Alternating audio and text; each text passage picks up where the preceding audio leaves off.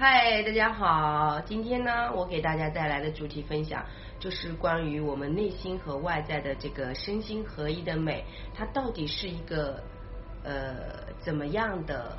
呃情况？简单的跟大家来讲讲，就是首先呢，我们首先本身每一天自己的外在的呈现，我们可以去通过外在的读解，比如说你戴的是珍珠的首饰，你戴的是什么样的耳环，你穿的是什么样的衣服，你的妆感设计是什么样的，我们都可以进行由外在去读解这个人的内在此时的状态是什么样子的。那么相反过来，就是由我们的内在也是可以怎么样去。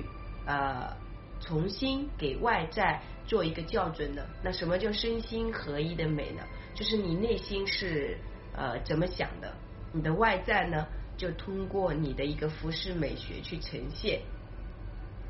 但往往有很多人呢，就是内心是这样想的。可是他的外在的呈现呢，又穿的跑跑题了，就说，哎，我内心是这么想的，可是我的外在我就装扮不出来那个感觉，我就没有办法让自己身心合一美。我心里是这么想的，可是我的行为又是这样子的，我的行为是这样的，我的心里又是那样想的。这个时候呢，就会出现人格有一些些偏差，人格有一些偏差的时候，我们很多人的内心世界呢就会出现。啊，这个身心不合一，然后身体出现状况，这个时候呢，它其实是逼着你向内去探索。所以在形象美学这个部分领域来说呢，我们更简单的，并不是说，嗯。你一定要穿的很花哨的表达自己，而是真正的就是说你在生活当中，呃，有几套适合自己的场合装扮，然后有几套适合自己的约会场景，有几套适合自己的这个呃这个旅游啊，各方面就是不同场景的装扮，我们不一定要多，但是我们要身心合一的去表达。特别是有些人明明喜欢美，可是他又不去绽放，这个时候就会有一些些啊觉得比较的遗憾。所以一个人的美不需要花太多的钱。最主要是要了解自己，然后通过自己的双手各个方面一点一点的去呈现。那我们的内心世界呢，首先也是有意念和想法，然后外在去呈现出来的。整体来说，就是我们可以通过外在去读解这个人内心世界的状态，读解自己，探索自己。同时呢，我们也可以通过内在去净化自己的空间，疗愈自己的身心。它是一个相互的一个过程。